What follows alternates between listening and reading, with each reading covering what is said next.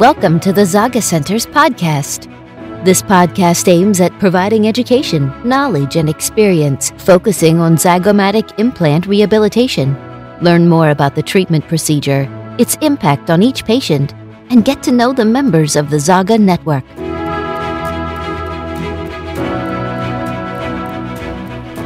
Welcome back to the Zaga Center's podcast. Uh, this is David, your host. Today we're traveling to Miami, Florida. We're meeting with Dr. Eduardo Nikolajewski from Zaga Center Miami. Uh, good morning, Eduardo. Uh, thank you for joining us. Uh, thank you for taking the time to be with us in between patients and in between clinics.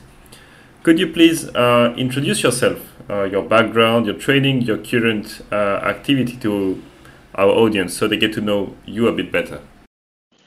David, hi. Thank you for the invitation, first of all. Uh, yeah, my name is Eduardo Nikolewski, and I'm an oral and maxillofacial surgeon. I limit my practice to basically surgery. Uh, I do a lot of implant reconstruction, orthognathic surgery, pathology, and, and trauma, and I'm located in, in, Miami, Florida.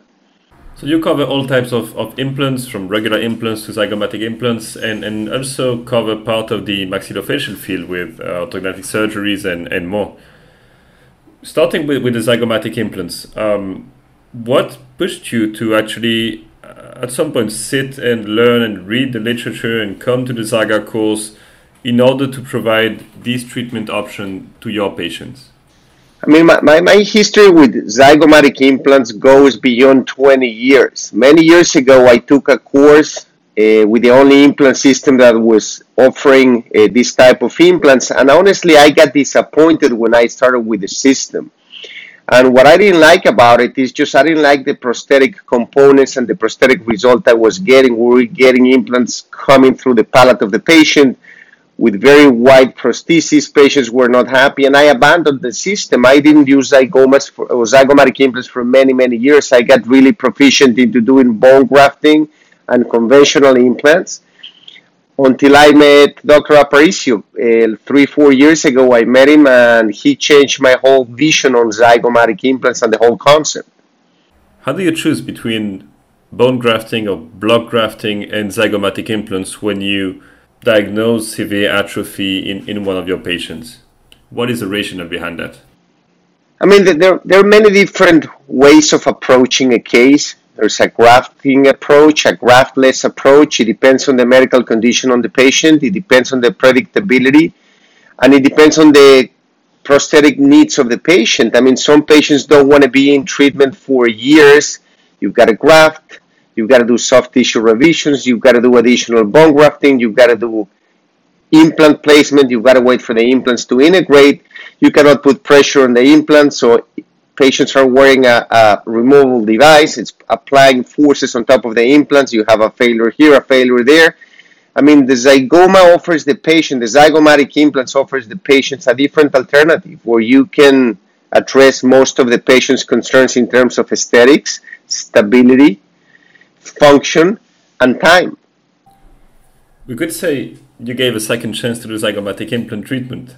Um, so, what, what changed uh, between your, your first uh, contact with zygomatic implants and the second one. Uh, you came to the zaga course you learned about the zaga concept. How does the, the, the zaga philosophy integrate in what you do and how did it change the way you approach the treatment? It's let me, let me tell you the zaga concept it's not placing zygomatic implant. It's the approach to the case. And it showed me a different horizon on how to see cases. I'm looking at cases completely different, completely changed my whole philosophy. To begin with, whenever a patient comes to my office for full arch reconstruction for implant dentistry, I get a cephalometric cone beam CAT scan from the get go. I want to visualize my zygomas. I want to see the health and the condition of the paranasal sinuses from the first consultation. Beforehand, patients used to come to me. I used to get a full cone beam, a CBCT as part of the routine examination, but I never went and I was never visualizing the case in that manner. So the Zaga, it's not only an implant placement, it's a concept, it's a diagnosis, it's incorporating a lot of different alternatives into your armamentarium to offer a good option to the patient. Okay, so that takes me to my next question, which is patient focused. If I come knocking at the door of, your clinic tomorrow, I have no teeth left, I have failed implants, I have no bone left in any of the zones, in any of the area of the upper maxilla. What would be my uh, journey through your clinic?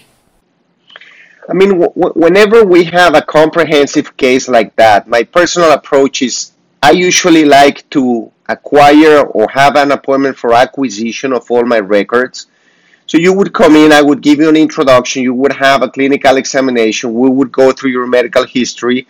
All my patients get a full scan. I like to do navigation on my cases, so I'm thinking way ahead what I need for my computer, for my planning. I take intraoral, extraoral pictures. We take an intraoral scan. We get a facial scan. I superimpose the facial scan to the cone beam. And then I usually sit down with a restorative doctor because I limit my practice to oral and maxillofacial surgery. So basically, I have a meeting, a consultation with the restorative dentist and with the lab technician. The three of us just check everything and then we have a second consultation with the patient where we go over the diagnosis, the treatment alternatives, the possible complications, and we go through every single step on the way. Now, whenever we're doing a case, let's say you're the patient and we decide that the best alternative for you is doing a zygoma case, a hybrid case, or a quad zyg, it depends on your anatomy and your needs. Then what we do on my next step is usually I send to the Zaga Center. I print my 3D model to have further evaluation on, on, on my surgery. I plan and I execute my surgery in the model before even going to the patient. I get a STL file from the design of the teeth. I superimpose it to my cone beam and I choose the, the exact position of the of the implants. And we present everything to the patient, even the design of the teeth before getting there. So basically, it's a process. I mean, I don't I don't take anybody to surgery before six weeks. It does, just doesn't happen. So you mean that as a patient, I would see the final results, the aesthetic result, before uh, undergoing the surgery, right? Absolutely, absolutely. I would, I would, you would, you can be part of the design of your teeth. You can choose the color, the position. You can choose a lot of different different things. We get you involved from the get go. Yes. Okay, so let me follow up with two questions we get uh, usually from from the patients. Uh, the first one is how long does the surgery last, and the second one, how many how much time do I have to wait to get uh, my fixed teeth again? Yeah, I mean, it depends what we're doing on the surgery. I mean, zygomatic implants, you, you've got to know the technique, you've got to know the anatomy, but it's just, it's not a complicated procedure if you follow the Zaga concept. I mean, it depends on what you're doing and it depends on the complexity of the case. But for a single arch, let's say we're only doing the maxilla, we're not doing anything in the mandible. Maybe we can be in surgery anywhere in between two hours a case can last you sometimes three hours if you got a reposition. Uh, usually the way we, we do the loading of the cases, the restorative dentist comes, they come to my clinic, to my office, and they, they do just, they acquire the impression. Now we have different techniques. We do a lot of cases with a PIC, with a PIC, technology with it with the flags where we deliver the following day. Some of my restorative guys like to load that same day. So, I mean, we have different ways, even though we acquire the PIC digital impression on the patient that day, what we can do too, we, we, we just load a provisional that we follow the STL file. So it's a really quick procedure. So I have the lab technician in my office and I have the restorative dentist. We usually we do the procedure under local anesthesia and intravenous sedation. We don't we don't take patients to the hospital for that. Uh, I, I do mainly, I'm guiding the sedation, but I have a nurse anesthetist with me in the office concentrating into, into monitoring the vital signs of the patient. We do the, everything with sterile techniques. And we, you need to have the adequate armamentarium to do it. I mean, you need to have the adequate instruments, the retractors, the dissectors, and you need to have implants. You need to have different size implants so you can you can choose from the, the different variables that you have. Let me move to the patient's minds now for a while. Uh, so you receive patients that are usually quite deceived with uh, the dental care. They had dental implants. Uh, usually they have failed implants. Perhaps they have failed uh, block grafting. They don't trust dental professionals anymore. So how do you, as a dental surgeon, gain their trust, give them confidence that this last resort solution is actually going to work? And uh, how do you live that magic moment with them when they get uh, teeth back? Well, number one, you you've you've got to show them, you've got to tell them the truth about this whole thing. I have a beautiful keynote presentation where I really sit down with them. I show them what we can do. I educate the patient as much as I can. Some patients even like to see surgical pictures. Some patients, I mean, I ask them if they want to see exactly what goes on. I mean, I don't try to show them, but some patients they've been through a lot and they really want to see what it is. Uh, I give them the opportunity to speak with other patients that I've done the procedures to, so they can get it from the patient without me being in the room. I have the permission from the other patients. Uh, and and usually, you know, whenever whenever you're honest and you tell them the benefits, which I mean, they don't have many options when they come to that. Patients I don't have few. pa- I mean, I don't. I cannot tell you of patients that just don't go through treatment when they're referred by somebody and they know somebody that we've done them. They just go through it. Uh, so far, I haven't had a case where I was not able to load my implants or not to place them. Honestly, I mean, everybody has left my office with teeth, but I, I always tell them. I mean, there is a chance that you're going to get in there and and they accept that. I prepare them. I said, well, I'm going to do everything in my hands. The chances are this is going to happen. We have a 96, 97%, you know, number that things are going to happen like that. But this is this is nature. Now, the pay, the way patients react, it's very emotional. It's very emotional for everybody in the office. I mean, my staff, this is, if I could limit my practice and do one case like that every day, I wouldn't do anything else I mean, it's challenging. It's great. I mean, you you change the patient's life. You do change it. Do you have one patient in mind that will stay in your memory forever because of how you changed their life? Yeah, I have a patient that I've been seeing. As as you know, I am from Mexico. I've been seeing that patient for thirty plus years, for thirty two years. And the patient, she lost her teeth at a very young age and I, my thought process when I met her was that I wanted to do a, a Le Fort, a maxillary osteotomy with an advancement, and I was going to do an invasive bone graft procedure. And, and she just, number one, she didn't have the means for, for that, and she didn't want to go through that. She told me there's no way. I mean, she has two babies at home. She had two babies then at home, and she didn't want to put herself into a, into a big procedure like that and the zygoma concept, you know, it's, it's just a completely different scope. It's a completely different window of opportunity to a patient. And the prosthesis that you're going to be getting with those, it's even better with the versatility of the changing of the angulation of the implants and the way we, I mean, we place them at the level of the alveolar ridge, thinking always about the final teeth. You can change somebody's life. I mean, we, we, we changed the whole concept of treating these patients. So let's move on now to the education uh, side of the world. Uh, I know you participate in many different initiatives to share your knowledge and experience in zygomatic implants and in other kind of treatments. Uh, my question for you would be: uh, Could you give us one advice that you would share with a, say, younger professional, someone willing to or having to learn zygomatic implants to provide these treatment options to their patients? what would be your single advice for them?